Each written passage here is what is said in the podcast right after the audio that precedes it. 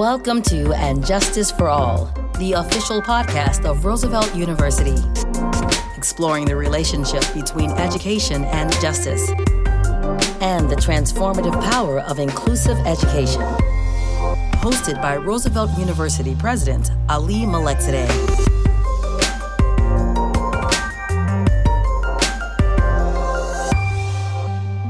In the US, healthcare workers got their first dose of the coronavirus vaccine just 12 months after the first confirmed COVID 19 case. How did scientists develop the new vaccines so quickly, and how do we know they work? Dr. Bob Seiser, Associate Professor of Biology and Chemistry at Roosevelt University, will walk us through the process of creating a vaccine from trial to vial a cell biologist by training, Dr. Seiser has nearly 20 years of experience teaching and sponsoring student research. This episode is the first in the four part COVID 19 Vaccine Explained series. Our guest host today is Dr. Melissa Hogan, Dean of the College of Science, Health, and Pharmacy at Roosevelt University. I hope you'll enjoy their conversation.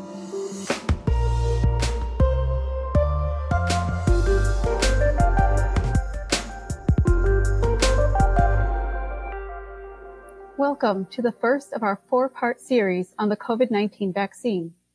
My name is Melissa Hogan, and I'm the Dean of the College of Science, Health, and Pharmacy here at Roosevelt University. In each discussion, we'll focus on a different aspect of the COVID 19 vaccine and I'll be joined by a faculty or friend of the college. Before I begin today's discussion, I want to give you a little preview of what's to come. Next week, our topic is Mythbusters. We'll be joined by Dr. Badria Nikoshevich, one of our pharmacist faculty, who will address common myths and misconceptions about the vaccine. Then, on February 24th, we'll be joined by special guest Dr. Tamara Marshall, She'll discuss how the COVID-19 pandemic has disproportionately impacted communities of color. Our final session will take place on March 3rd with Dr. Jason Allegro, who will share his experience as an infectious disease pharmacist caring for COVID patients through the pandemic. All of the sessions will be streamed live from noon to one and will also be available on the Roosevelt University and Justice for All podcast, which can be found on the RU website and wherever you listen to podcasts. During our live broadcast today, you'll have the opportunity to ask questions. Feel free to type them into the chat and we'll save time to address them at the end of our discussion. Our topic today is called From Trials to Vials, and we are joined by our own Dr. Robert Seiser. Dr. Seiser is an associate professor and director of MS graduate studies in Roosevelt's College of Science, Health, and Pharmacy. A cell biologist by training, he has nearly 20 years of experience teaching and sponsoring student research in molecular cell biology, immunology, and biochemistry. Dr. Seiser serves as co director of the SENCER Center for Innovation Midwest, which focuses on faculty development and civic engagement in biology education. Along with RU colleagues, Dr. Seiser is a recipient of the William E. Bennett Award for extraordinary contributions to citizen science from the National Center for Science and Civic Engagement. He is a graduate of Lawrence University and Duke University and joined the Roosevelt faculty in 2004. Dr. Seiser, we're so glad to have you join us today and help us understand more about these new vaccines and how they came to be. Before we get started, can you tell us a little bit more about yourself? What does it mean to be a citizen scientist? Sure. Uh, well, first of all, thank you very much, Dean Hogan, for the invitation to participate, and uh, welcome to to everybody who's who's watching and, and listening in. I really appreciate uh, your joining us today. to address your, your first question, to me, being a, a citizen scientist or helping to develop citizen scientists uh, is about combining what we do as as scientists with, uh, with the responsibilities that we have to each other and to people in our country and around the world to be to be good citizens and participants in, in democracy. So for me, as a as a cell biologist, uh, I've spent a lot of time thinking about how life works at the cellular level, uh, what's what cells are made of, what they do, how they interact with each other, how they monitor the world around them, and and, and mount responses. And for my work as an educator, I think about those things and attempt to put them into the broader context of how our understanding about science and our understanding about cell biology in particular is is something that can help us solve and address the challenges that that science and scientific inquiry can can approach. So there's certainly lots of things when you're working in health sciences areas where there are big challenges and are enhanced by our understanding. So I'm working with my students to help get that fundamental knowledge, to get to an understanding of, of how cells work through an exploration of the diseases and conditions that are affected in cell biology, and to get them to be able to pass that information on to people so that they can have a better understanding too. Wow, it sounds like we're going to be in good hands today as we talk about vaccines. So, we're going to start with some really basic questions. Sure. Because I imagine most people listening don't have a really good foundation in immunology and cell biology. So, can you explain to us what it means to be immune to something? Sure. So, in the broadest sense, immunity means some degree of protection from the consequences of of exposure. And you could think of what this might mean in the legal sense. In the scientific sense, it's it's somewhat more specific, but it's the same general idea. It doesn't mean uh, being immune to something, being immune to disease or to infection doesn't mean that you won't get exposed, that you wouldn't encounter something that could make you sick. The immunity means that because you have essentially have an immune system that's been that's been trained or developed to deal with it, it's going to reduce the risk to you that you will suffer those negative consequences of being symptomatic, getting uh, seriously ill, and, and, and maybe even dying from the result of your exposure. So, immunity is at the individual level about being able to avoid those consequences. We also talk about herd immunity or population immunity, which refers to the extent to which individuals in a large population have that protection and what that means for inhibiting the spread of an infectious agent. So at the cellular level, because again, I'm going to come back to cell biology all the time. At the cellular level, being immune means having a set of, of cells and tissues in your body that are able to, again, recognize and be able to mount a defense quickly against something like a virus when you get exposed to it so that you can avoid those consequences of illness. So basically, it sounds like you could still be exposed, you could still encounter the disease, but you've got a superpower and you can fight it down. Does that sum it up? Oh yeah, absolutely. I mean, it's it's it's an amazing collection of cells and molecules that really have to talk to each other, and their basic their, their basic mode of action is to be able to recognize what belongs to you, what's safe and part of your body, and what is what is foreign, what is not part of you, just so that it can keep sort of keep track of these things and be able to, if necessary, mount the defense that that would eliminate that invasion. So I think this ties in really well to my next question. Uh, what does a vaccine do? Yeah.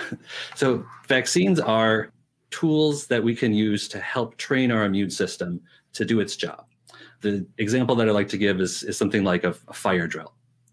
So a fire department that is practicing is going to have you know all of its materials ready its disposal it's going to be ready if the alarm comes in they're not going to know whether it's a real fire or not they need to have the same reaction and they need to do their best job at dealing with the threat as they as they perceive it in the case of a fire drill of course it's not a real fire but because of being able to mount that have that response being able to go out there and do what they would do as if it were a real fire they're better prepared and they have some some knowledge, some memory that comes from it of what is going to work more or less effectively.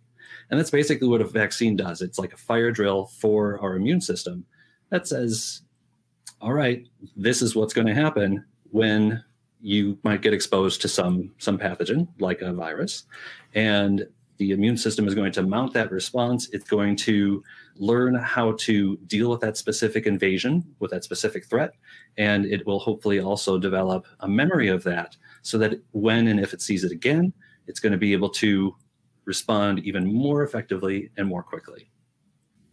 So, can you tease that out a little bit better? How does a vaccine differ from, say, a treatment of a disease or condition? So, a, a vaccine, again, is, is something that we're using to help us get protection in advance to sort of anticipate a potential exposure, a potential threat, versus some sort of therapy or medication that you might take after you get sick or after you get that exposure. They're not mutually exclusive, right? There are things that you can do if you get a vaccine, you might still get sick. You know, there's things that can help you deal with the symptoms that might come. But a vaccine is sort of more like something that we think of on a population basis. We want everybody to get vaccinated, or we want people in vulnerable groups to get vaccinated. Whereas with treatments, we're thinking about what happens on a case by case basis. We're thinking if someone lands in the hospital, what are the treatments that they need? If someone is, you know, suffering long-term consequences, what specific things should be done for them? So it also kind of it's also the distinction between what happens at the population level and what happens at the individual or case level. Okay, so that makes sense. And I feel like we have a fairly good understanding in general about vaccines now, but there is so much in the news about the COVID vaccines. Mm-hmm. And I feel like people are are sort of being plunged into the scientific realm with with all the articles about the different types of vaccines and and how they work and how they're getting approved. So I kind of want to jump into that and and tease out a lot of that information. And the first thing I want to talk about is that mRNA vaccine and how this is new technology for vaccines. So can you start us off with what is mRNA? I think a lot of people have heard of DNA and remember that from, you know, middle school, high school classes, but mRNA sounds similar, but what is it? Yeah. So there's an, an image that uh, we can pull up on screen, and it's going to show, I think it was maybe from one of your earlier questions. Uh, let's go back to the previous one if we could, please. And I'll just, I'll kind of talk through it and give a description for it, just in case if anybody is listening in afterwards, they can get a description. What this image shows is kind of a schematic of what's going on with the with the coronavirus. There is a an image that we should that most people should be familiar with by now, and it's a picture of what the SARS-CoV-2 virus looks like. First of all, SARS-CoV-2 is a virus, and COVID-19 is the disease that this virus is responsible for it gets into our our cells by kind of hijacking a protein, a receptor that sits on the outside of our cells. It can find its way in, and its replication cycle relies on its ability to hijack other parts of our of our cells and and sort of force them to make proteins, make additional copies of the components of the virus. Those get packaged up, and then the, the new virus particles can escape. So a viral replication cycle for coronavirus, like so many others, relies on that virus basically coming in, taking over a cell, and then using the machinery of our cells to make copies of itself. Can I interrupt you for a moment? Sure. Is that different from other viruses, or is that pretty much across the board? Any virus will come in, make more of itself by hijacking the cell? Different viruses use different specific strategies, but this is the general sense of it. A virus is not a is not a living thing, but it is something that can get into our cells and take advantage of what we already have in place, the normal operations of our cells in order to make copies and to replicate and spread. So when we're talking about mRNA, mRNA is a molecule that is used universally throughout life as a template for making proteins, making another type of, of molecule. And in a virus like coronavirus, its genome, its set of instructions for making proteins, set of instructions for making viruses, is uh, all encoded in RNA instead of DNA. They're very similar to each other, but RNA is the direct template for making proteins. So, what the SARS CoV 2 virus does is it uses its RNA genome, it, it gets into the cell, releases that RNA, and it says, okay, cellular machinery, you make copies of my proteins now, and those are going to get packaged together. When we're making a vaccine that is RNA based, like the ones we're, we're hearing about now, that particular approach will rely on sort of the same idea that the virus itself will use. But instead of using the entire viral genome instead of using all the instructional set for making new virus particles the vaccine approach is taking just a little bit of that rna and it's modified. So it's engineered by researchers to have a specific sequence to make a specific section of a small protein. And that's what we see. I have another figure that kind of gives us a, a glimpse of what the virus looks like. That's the next one in our series. And the target, the basis for this vaccine, by and large, is a protein that sticks out from the viral surface. It's called the spike protein, very aptly named. And it's the protein that first encounters our own host cells and serves as sort of the, the key to get brought into our cells and then begin to take over. So naturally, it's a good target for a vaccine because we want our immune system to recognize the outside of the virus. We want it to recognize it as early and as quickly as possible. And the best way to do that is to try to prevent it from even entering our cells. So the vaccine is based on the mRNA that encodes for this protein, the spike protein. And so it let, modification. Let me take you back a little bit. Sure. Because I, I feel like you've given us a lot of information and I want sure. to make sure that I'm following it. Um, so, my understanding of regular vaccines prior to COVID is that you get either a piece of the killed, or you get the killed entity introduced, like the bacteria or the virus, or you get a little piece of it. Mm-hmm. And then your body sees that and it ramps up all of these things and gives you that superpower. And what you're saying, I think, for the mRNA vaccine is instead of actually like giving a whole bunch of a piece of spike protein or some other surface of the virus, we're actually taking a little bit of encoding material and putting that into our bodies and telling the cells to make that little bit of the co- coronavirus, the COVID 19, that will then cause that immune system to sort of ramp up without giving us the disease. Is that right, or am I missing a step? That's right. All the vaccines, all vaccines are based on the premise that that using something about the invader, in this case the virus, to stimulate the immune system, to make this to make the cells of the system say, this is something that should not be here. This there's something up with this and we need to deal with it.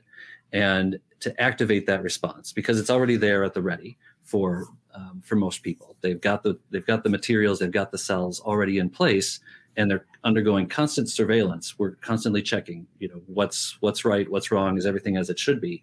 And when the system encounters something that that constitutes something unusual that's recognized as not part of the normal human body, then we can mount a response. So all vaccines are based on this idea that you want to stimulate that response without having the threat of actual, you know, a viral replication cycle taking place. So in the case of the mRNA vaccine, the idea behind a vaccine is that again you want to find something that is going to be is going to be immunogenic or is going to stimulate that immune response and that in this case has been the spike protein so by coming up with something that would allow our cells to make spike protein from the virus and display that for the immune system to see that is going to, to bring about that immune response. And that, if, that so far has been a pretty effective strategy. And this is the first time we've done this with mRNA, right? In a vaccine. This is the first specific application for this technology, although the ideas about how we might use mRNA as the basis of a vaccine have been in development for quite a few years. So, if we're taking sort of the normal way that our cells work and using it to help amplify that spike protein safely to introduce our immune system to it. Is there any danger to this, right? Like, what if your cells can't turn that off, right? They're making a whole bunch of spike protein, which is probably not dangerous because the rest of the virus isn't there, right? But mm-hmm. it seems like it seems like something we should at least wonder about, right? Like, what if you can't turn that off and you have all these spike proteins that we just keep making? Right. So the the, the key to this is to be able to have enough of an exposure through vaccination in order to stimulate a robust immune response.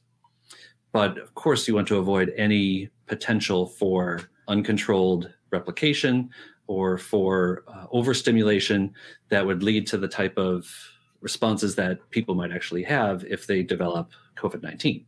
So it appears that for nearly everything we've seen so far, and especially for these mRNA based vaccines, we're able to get a specific immune response to the to the material that is supposed to elicit that response, and that is the spike protein. There are always concerns about whether just the act of inoculation itself is going to is going to bring about an immune response that you know can give people symptoms and make people sick but it seems that both the way that we're delivering this vaccine component the mrna and the response that comes from it uh, is working out pretty well Furthermore, with these RNA vaccines, that template that goes in to make the spike protein finds its way into our cells, but it does not go into the nucleus. It doesn't combine with our own DNA. It's there for a little while, and eventually, not too not too long afterwards, it gets broken down, and all traces of it are gone. And the cells that make that protein from the RNA template, those are targeted by the immune system for destruction. So it actually is a is a really good approach to have because it really lowers any possibility of an uncontrolled uh, reaction to the vaccine itself. Oh, so it sounds like it sounds like this technology is really quite adept at using both our own ability to make this protein to create the immune response, but also using inherent mechanisms to get rid of it so it doesn't sort of go off the rails and give us too much of what we need. That's right. That's right. So when you hear about, you know, dosage amounts, when you hear about whether you should get one shot or, or two. This is all about our process of trials and tests in order to figure out what the most effective way of administering a vaccine is, again, to ensure safety without doing too much or too little. It's, it's fine tuning it in order to bring about the best possible protection. So I understand there's a lot of other vaccines in the pipeline too, and they're not all made from mRNA. In fact, just the Moderna and Pfizer vaccines are mRNA correct? Um, yes, those are the two major okay. candidates right now. Mm-hmm. And so, what about the other vaccines that could be coming out soon? What, how do they work? How, what are they made of? Sure, we have an image for uh, for this that I can refer to as well. You had actually mentioned earlier in our conversation some of the other sort of traditional methods, and these are referred to as as traditional vaccines that contain either an entire virus or parts of a virus that have been killed or attenuated in some way so that they are actually the real thing, but they have been inactivated and can no longer replicate. So they serve as the basis for stimulating the immune response without the challenge of having to deal with increases in, in, in viral particles over time the types of things we've been talking about with respect to the mRNA vaccine and the DNA vaccines and so on, these are called non conventional or, or newer generation vaccines. And they're based on even more sophisticated ways of getting only those parts of the virus, the viral genome, or even proteins that are going to, again, stimulate the immune response, but without having anything else that could potentially cause cause problems or overreactions. So what you're seeing in this image are a few of those different things. The mRNA is there in the center, and then there are things like viral vectors or direct DNA vaccine, and these are ways of introducing that template material in to just make a little bit of that spike protein, but we're just delivering that material, delivering that template in different ways. So just to bounce off that a little bit, I think you know the traditional vaccines we've used this technology before You've talked in depth about mRNA, but tell me a little bit more about how the DNA vaccine works in terms of, you know, again, how do we know it's safe? It's not going to change our DNA. How exactly does that work? So this one's been around. This idea has been around for a while as well, and it's used in different contexts. Being able to actually package viral DNA as the basis of the vaccine into another virus particle. It sounds like kind of an odd strategy, but it works very well. We know enough about viruses of all different kinds now that we can have the ability to develop these as what are called delivery methods. So there's ways of getting things into our cells in a way that's going to be safe, it's going to be effective, and it's not going to lead to the types of complications that one might have if you are again being exposed to a live virus. So for these so-called viral vectors, that vector means a way of transmitting, a way of getting something into our cells. And it doesn't mean any higher risk of infection than some of the other methods that, you know, that we've that we've talked about. The idea once again is finding a way to get something that is going to help stimulate that immune response and get it into our bodies, into our cells safely and uh, without that risk of overreaction. So just sort of from a pure technological standpoint, mm-hmm. is this mRNA or the DNA, or is that superior to our older technology? Should we be trying to get one of those vaccines instead of one of the other ones that might be coming out later but uses older technology? There are a lot of advantages to having uh, these mRNA based vaccines. Uh, among them is their, is their simplicity, the speed with which they can be produced, the fact that it doesn't you know rely on other technologies or other things that traditionally have had to be added into vaccine formulations that you know might in very limited cases cause like allergic reactions or other types of things like that. So it's a pretty safe and effective technology to use does have its own limitations. But the important thing about the important thing about these vaccines in general and as a class is that they're all subject to extensive testing validation and approval processes so that by the time it gets to pharmacy, the hospital, wherever you might go for vaccination, it has been through a lot of oversight. And it is, you know, we're as sure as we can be that it's going to be something that is safe for you to take. And that, you know, any risk of, of complications from getting it is far exceeded by the benefit of having that protective immunity through the vaccination. So, bottom line, would you say that whatever vaccine is available to you regardless of the technology behind it, you should take it. Yeah, absolutely, absolutely. So, you know, for anyone who's considering this, keep a close eye on, you know, your own eligibility. Try to get whatever information you can about where and when something might be available to you, and when you when you do have the opportunity, it's certainly good to find out, and you should be informed about what you're getting. But you can rest assured that it's going to be safe for you. You don't have to be selective and say, "Oh, I definitely want to get one or one or the other." Okay, so this brings us to the next set of questions that I want to talk about, which is just the whole approval process, especially with these vaccines. This seems like, I mean, it's it is that these were approved in record time, right? We've never mm-hmm. approved vaccines this quickly. So how did that happen? Did they cut corners? Like how did they how did this come to be? It really is fortunate and it I think it kind of gets to the to the idea that you know chance favors the prepared. The information that we have that allows us to develop effective vaccines is information that was available fairly early on and was widely shared. And that's information about what actually makes up the SARS CoV 2 virus itself. What is its genetic sequence? What is in that template for making its proteins?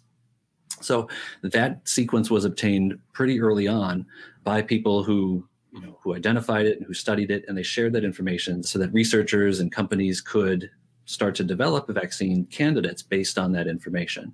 So that came out before the end of 2019, early 2020, and went into vaccine development very early on using these technologies that had been developed and either used for other types of vaccines or used for other applications and could now be applied to the, the specifics of, of making a COVID 19 vaccine.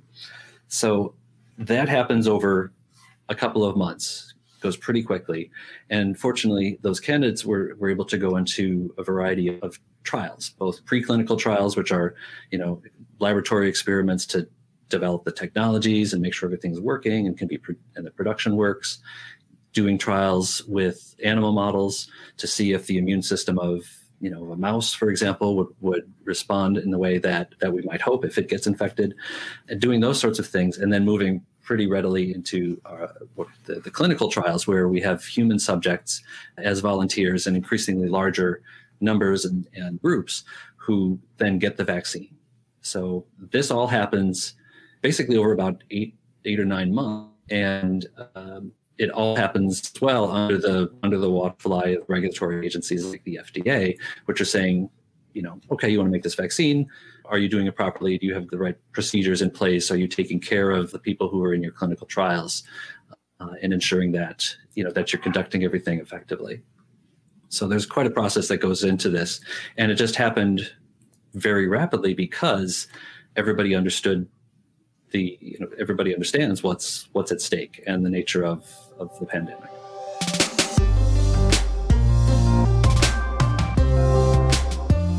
You're listening to And Justice for All, the official podcast of Roosevelt University.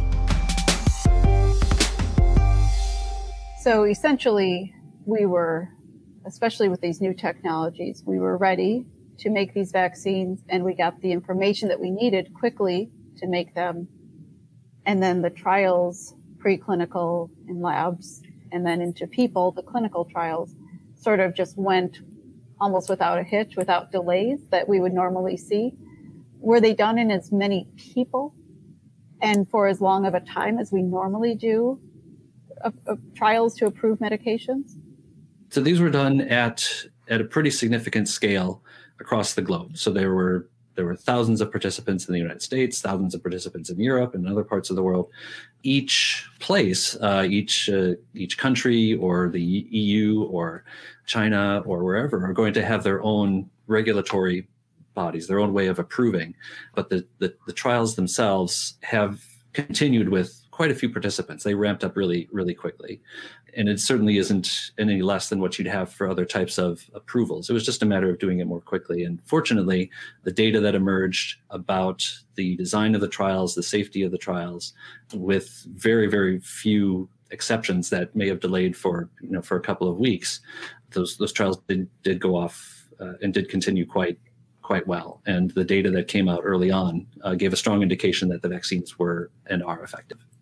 And that, by the way, that that process continues. Just because a vaccine is is now being available for large scale distribution doesn't mean that it's not subject to monitoring, to quality control. And there's a whole system for collecting information about safety and efficacy throughout the process. And if there's any reason to stop the vaccination or to make any changes, then of course that's that, that will be supported by the evidence that we have. So as more and more people get vaccine, we're getting more and more data about the safety, right? So the FDA is still, or the drug companies are still monitoring how actual people who've gotten the vaccine are doing. Well, that's right, and that that just extends, you know, the responsibility that everybody has and the, the number of stakeholders that are that are here. Uh, in, way, in a way, we can think of this as, you know, as a large ongoing trial, not to determine whether something is going to work or not, but to find out, you know, how effective it is over the long the long term.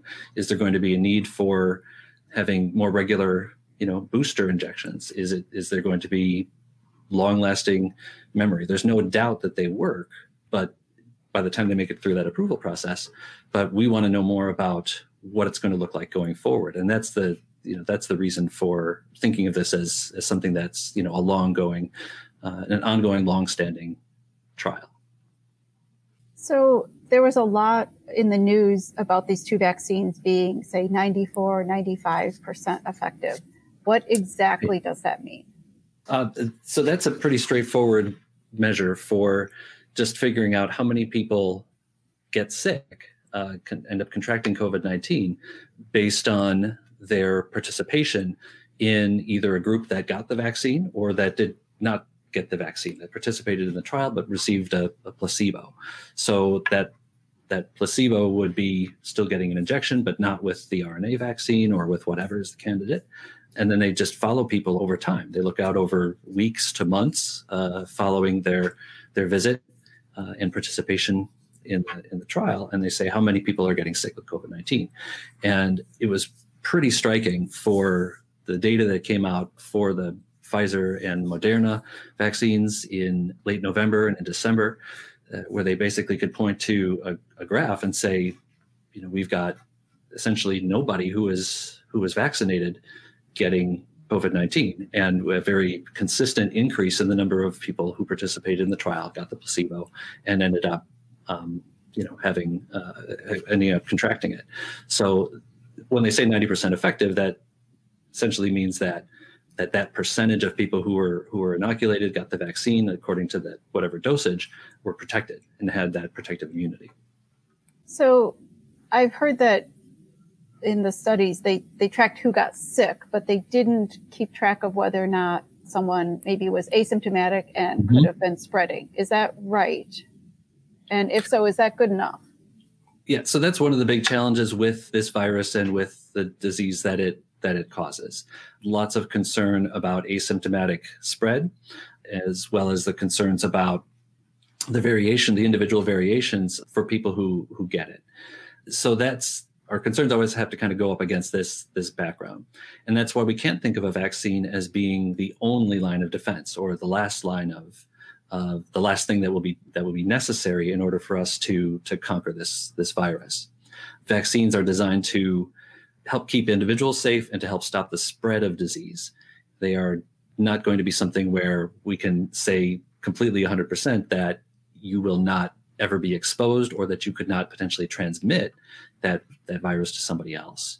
Um, and that's always important to keep in mind. It seemed like when the first news of the vaccines being approved and, and starting to be distributed came out it was it felt like such a relief right? Like this was finally going to end but then we hear about these virus variants and are these vaccines going to work do we do we have to go back to the drawing board what what's going to happen with that? Yeah, we have a, a figure I think that shows a little bit of information about what it means to get population level immunity. And I think what I'd ask anybody to do is is to consider the alternatives, which are not hypothetical. It's what we've been living with for the past year. There's a figure here that that shows three different scenarios and three different potential uh, three different end outcomes for the spread of of infection. When you don't have immunization and when you don't have social distancing which is what we have uh, dealt with initially and which is, is still a concern in a lot of places the the virus will spread freely among among people so that the outcome over time is that everybody will either have acquired immunity because they've you know survived their exposure survived their bout of it or they will they will not have survived. And that's that's a really sobering thing but that unfortunately is is is what we've been grappling with. When and you have models for a second because that image is really stark you know and i hope that folks who are listening to this can go and see this graphic on the website because for that scenario that you're talking about that we've lived with and that some areas are still living with you see that spread sort of just goes through the whole population and the end outcome shows a significant portion of that population ending up deceased, right? Dying from the disease because we didn't curtail the spread. So I just, I want to point that out because that is, that is the most stark outcome. And that's unfortunately what many places are still facing. That's right. And when we are able to, and to the extent that we have been able to put in interventions like social distancing, like mask wearing, et cetera, we are acting essentially as a as a stand-in for the vaccine by blocking exposure. So we can't protect against exposure effectively, but we can try to limit exposure to the extent possible. So that slows the spread of infection and it tends to isolate individuals who have been infected so that they can recover and they can uh, reduce the likelihood that they'll they'll give it to somebody else. So there the outcome is a number of people who are still healthy, a number of people who have recovered and acquired immunity, and unfortunately, still some deaths. That's kind of been where we're where we've been at for for the better part of the last year, and we see how much that varies by region depending on the, the the ability and the willingness to adhere to those social distancing and other types of interventions. The outcome that we want is is what's shown in the in the last panel, where we have effective and widespread immunization, so that people are protected from the consequences of exposure. If we combine that with the means that we're already taking, the steps that we're already taking to limit that exposure in the first place, then you can have a situation where the majority of people are immune, have that protective immunity, and that the people who do not have protective immunity are not subject to exposure.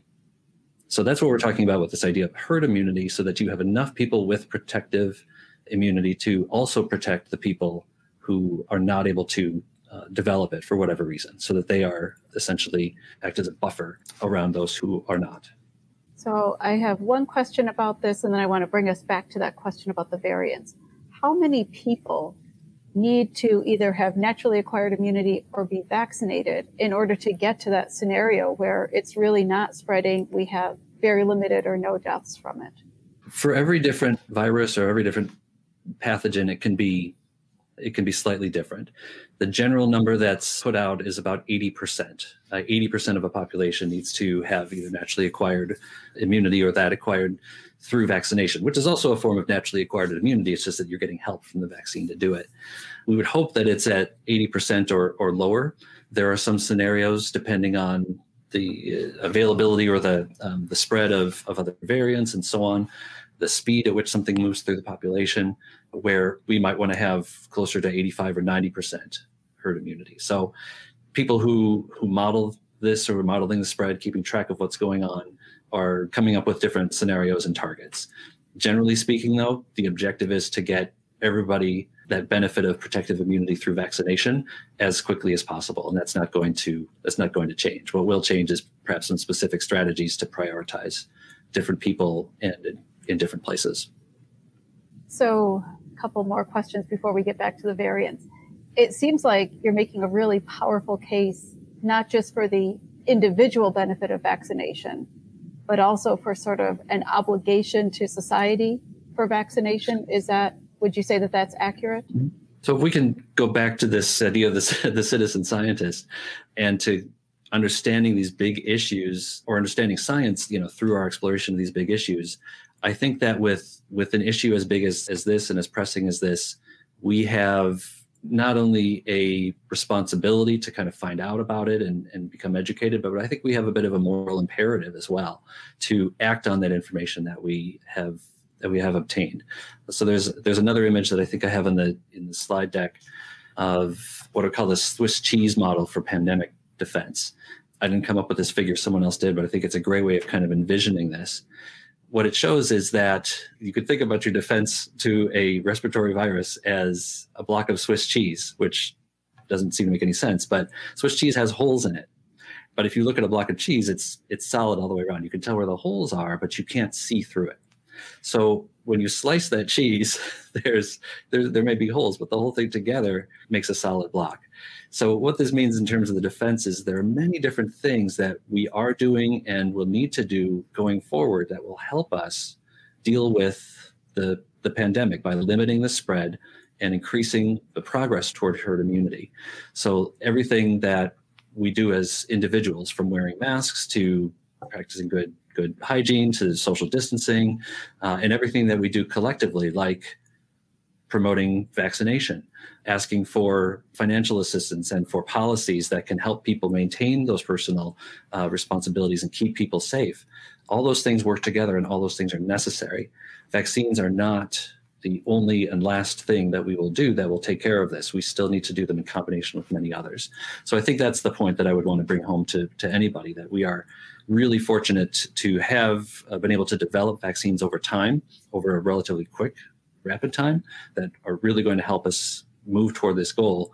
But it's still going to have to come along the context of all these other types of inter- interventions and personal and shared responsibilities to each other to help us get through this.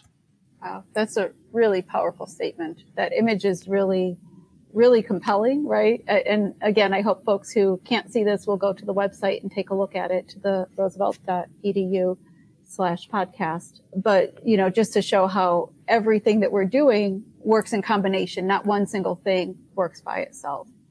I'm going to bring us back quickly to that question about the variants. Should mm-hmm. people bother getting the vaccine if it's shown to be less effective against the variants? You'll see a lot of information. There is a lot coming out now because there's a concern about this. Being a being a virus, even though it is not alive, the genome, the set of instructions for the SARS-CoV-2 virus, uh, is subject to change through mutation. And the more opportunities the virus has to spread, the more hosts it has, the more possibilities there are for these mutations to take place that could potentially affect our immune system's ability to recognize it and provide and sort of put out the strongest possible response. So you're hearing now about new variants emerging in different places and becoming more prevalent in different places. And you're also hearing about tests and questions about how effective the vaccines that have been developed will be against these new variants. So if the spike protein that you actually end up encountering through an exposure is the same spike protein that your immune system saw when you got vaccinated, you should still be okay. And if it's different enough, well, there might be some concerns about it. By and large, though, what we've seen is that uh, the vaccines that have been developed so far have been pretty effective against any against any variants. So again, for an individual, I would not say don't get vaccinated if you have the opportunity to do so. I wouldn't say that because of concerns about variants. I would say go ahead and get vaccinated. And if there is a need, an opportunity to get another vaccine somewhere down the line that could help better protect you against a wider range of viral you know variants or possibilities, then go and get that one too. So it isn't necessarily one thing that you're going to do once and that's good forever. And that's not really the case for a lot of vaccines anyway. Other things are subject to those same types of changes. That's right. So what I understand is we, even without the variants, we don't know yet if we're going to need, say, an annual booster like we do with flu shot, right? So it's possible we're going to be facing this for a long time and just managing it with vaccines. That's right. So you mentioned before, you know, the relief and the, the sometimes you know exhilaration that people have getting these vaccines, and I think that is fantastic because it means it is an important milestone for us in, an, in our understanding and our response to this pandemic. But I also think that you know we need to think about this over the long term, and there will be continuous you know reformulation, monitoring, you know keeping track of, of people and their symptoms and whether they've been vaccinated or not. So this is one you know one battle in a long campaign. So we're coming up toward the end of our time, and I want to be sure we have time for questions. So I'm going to ask you one more question before we go to audience questions. When are we going to get back to normal, right? If I get vaccinated, can I go to work without my mask? Can I go shopping without worrying? Do I have to keep using hand sanitizer and maintaining social distance, or am I good to go once I get that second vaccine? Uh, Sadly, no. So if you get vaccinated, you have taken an important step towards keeping yourself safe and contributing to the protection of, of everybody that you might come in contact with.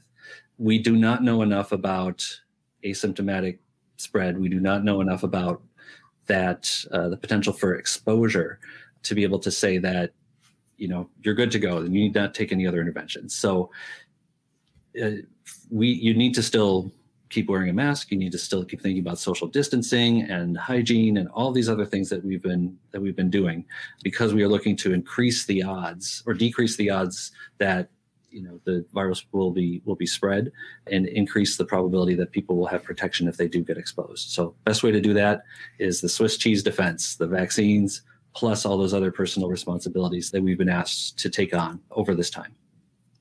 Okay so i guess that makes sense. It's a little disappointing but i guess the most important thing is that we just reduce our risk and the risk of those around us. Absolutely. Um, so now I'm going to turn to some audience questions that are coming in through the chat. And the first one is about the status of efforts made by Roosevelt University specifically to become a vaccination site for RU members. And if you don't mind, Dr. Seiser, I'll take that question. Please do. So lots of folks have heard that we have offered to administer the vaccine ourselves. We have nursing faculty and students, pharmacy faculty and students who are capable of administering the vaccine. We even have freezers on hand. Um, at this point, I don't have any updates about that. We have not become a site. So I would encourage anyone who is eligible to go ahead and get that vaccine from the county, from their doctor's office, from their pharmacy. As soon as we have an update to provide on this, we will, but I wouldn't I wouldn't ask anyone to wait to get their shot at Roosevelt. If you can get it somewhere else right now, get it. And if we are able to offer it directly to those in the university who haven't gotten it at whatever point, we will let everyone know. Um, next question. Jose is asking about something many are facing, and this is how do I talk to skeptical friends, millennial and Gen X, to help them accept and get the vaccine? That's a very good question, and my first response is to is to say uh, come back in the weeks to follow because you'll be getting a lot more information from my colleagues at Roosevelt about uh, vaccine hesitancy and what's sort of like in practice for people. So that is certainly a concern, and we want to be able to address it. I would say in in response that there is always a degree of skepticism, and skepticism in, in can be can be viewed as people wanting to learn more and people being receptive to information that can help them with a decision. So it can be good news if someone is not just rejecting something out of hand and if they're asking questions. That gives you an opportunity to help guide them toward a decision that's based on the available evidence.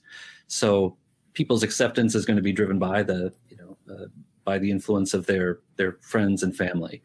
Uh, so if you can tell them about own personal experience, if you can tell them about information that you have regarding, you know, the safety of the of the vaccines, if you can tell them about the sort of parallels between you know getting vaccinated and other types of responsibilities and actions that we can take that are again both self-protective and uh, protective of those around us.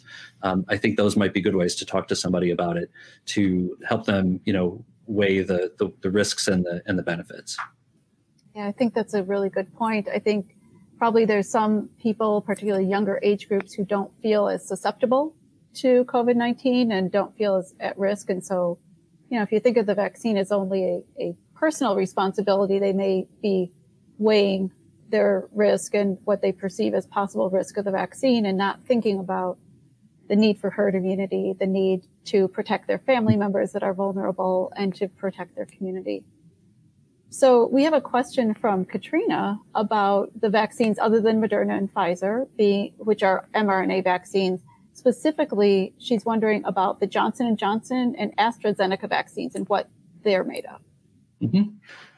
So these are also vaccines that are kind of based on newer newer technologies and newer ways of of delivering the template information into uh, into our cells and they have been engineered for that purpose of being able to get things in safely and to get the desired response from our own cells including our own immune system without causing other complications. They're not based on the same technology specifically as the Pfizer and Moderna vaccines, but they're based on similar ideas of, of taking just that bit of template and getting them into our, our cells so that they can they can make the spike protein and have that be the basis for, for immune recognition. Um, there are other vaccines in the pipelines that are developed maybe in different countries and being approved for use there that actually deliver the proteins themselves, already having been made uh, outside the body, or that actually have this more traditional approach of, of taking a vaccine, or excuse me, taking a virus and growing it in the lab and then killing it, and activating it, and delivering that vax, that that uh, that virus in. So the next question comes from Katie, and this is more related to the trials that were done. So she points out that it seemed as if not many people in the placebo groups in the clinical trials actually got COVID 19. And can we still be sure that these results are statistically significant? Well, the good news is that not many people in the placebo groups got COVID 19. The way these trials are conducted, we're talking about by the time they get to these phase three trials in which they report and they present their data for, for approval, we're talking about 30 to 50,000 people being included. So that could be, you know, 15 to, to 25,000 people in, in each group. So the numbers that they saw for the infection rate among people who received the placebo and the infection rate among the uh, people who received the, the, the vaccine, those were quite significant. So I, I, don't just mean important; I mean statistically significant. Uh, that they could verify that uh, that difference was large enough to merit the uh, the use of the the vaccine, especially when weighed uh, against the reports of side effects and complications of inoculation and vaccine administration itself, which were which were quite low. So we're coming up on the end of our time, and I have just a couple more questions for you, Dr. Seiser. Have you been vaccinated yet? I have not. And why not? um, I am not yet in an eligible category, so I'm waiting. So you're not waiting for more data? No, I'm not waiting for more data. Okay. So will you get it when it's available to you? Yes, I will, absolutely. Okay. Do you know anyone who's gotten the vaccine yet? Yes, sure. I have friends and family members who who have either completed uh, both doses of an mRNA vaccine or are between uh, doses right now. Okay. And so for close friends or family, what was it like? Have they shared with you their experience? It was it was a lot of the the things we were talking about earlier. The sort of the sense of relief. It is has been really nice for people to be able to sort of take this concrete step because they understand what it means. It is this idea of being able to sort of you know turn the corner and you know have something that that can help uh, to be a part of something that can help, but also the people I know have been really sort of pragmatic about it. They're like, all right, so let's get on with with business. Let's keep wearing our masks. Let's keep, you know, being safe and just keep fighting. Wonderful. It looks like we're out of time. Dr. Seiser, I want to thank you for this great discussion. I feel like we've gotten into a lot of really important scientific details as well as sort of moral issues around the vaccine. And I feel like I just have a much better understanding of where we are with this vaccine now. Thank you. It's been a pleasure. And this concludes the first of our four discussions on the COVID 19 vaccine. Tune in live next week, Wednesday, February 17th, from noon to 1. We'll be talking with Dr. Badria Nikoshevich about myths and misconceptions about the COVID 19 vaccine. And remember, you'll be able to find this session and every session in our discussion series on the official RU podcast and Justice for All. Thank you and see you next week. Bye, everyone. Stay safe.